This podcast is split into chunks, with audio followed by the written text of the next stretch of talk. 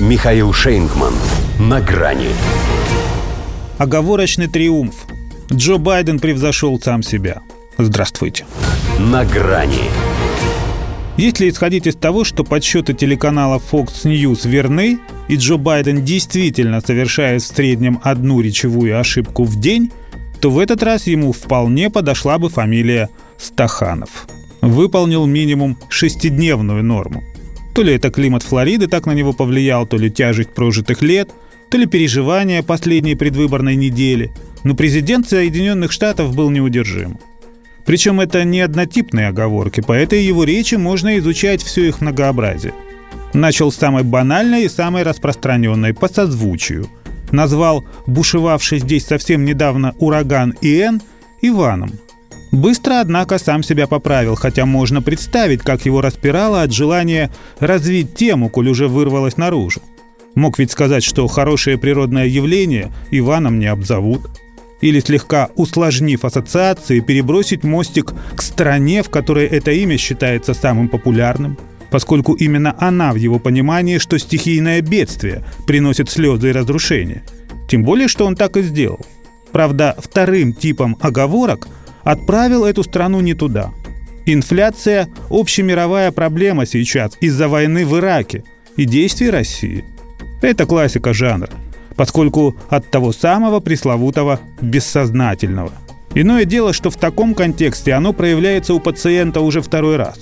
А это значит, еще чуть-чуть и он сам поверит в то, что Ирак – это тоже из-за России. Даже несмотря на то, что сам гордился тем, что лично направил войска на Саддама. Поверил же он в то, что его старший сын Бо погиб именно там, а не спустя 6 лет после возвращения оттуда от онкологии – Этим, кстати, и объяснил географическую путаницу, дескать, имел в виду Украину, но постоянно думает о стране, где умер сын. Хотя, к слову, думая о стране, где умер сын, в ней инфляция была бы пониже, а шансы демократов повыше. Но, как бы то ни было, это третий вид оговорок, которые, раз прозвучав, не выходят больше из головы, вытесняя, как ей представляется, менее выгодную правду. Ведь сбо он тоже повторяется. И кажется уже, что прежде всего он путает аудиторию. Его публикой должен быть либо тот самый ученый совет, которому профессор Преображенский демонстрировал свое лабораторное существо, либо консилиум. Впрочем, два врача и так от него не отходят. По крайней мере, их фамилии звучат едва ли не после каждого его выступления.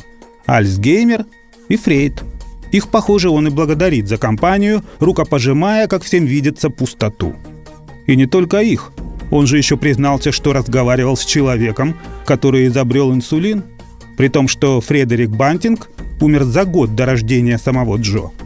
А еще он сократил госдолг вдвое, хотя тот вырос до рекордного 31 триллиона. А еще он вступил в должность президента этим летом. В общем, наговорил столько, что по статистике Fox News до 8 ноября должен молчать. Хотя демократов, скорее всего, даже это не спасет. До свидания. На грани с Михаилом Шейнгманом.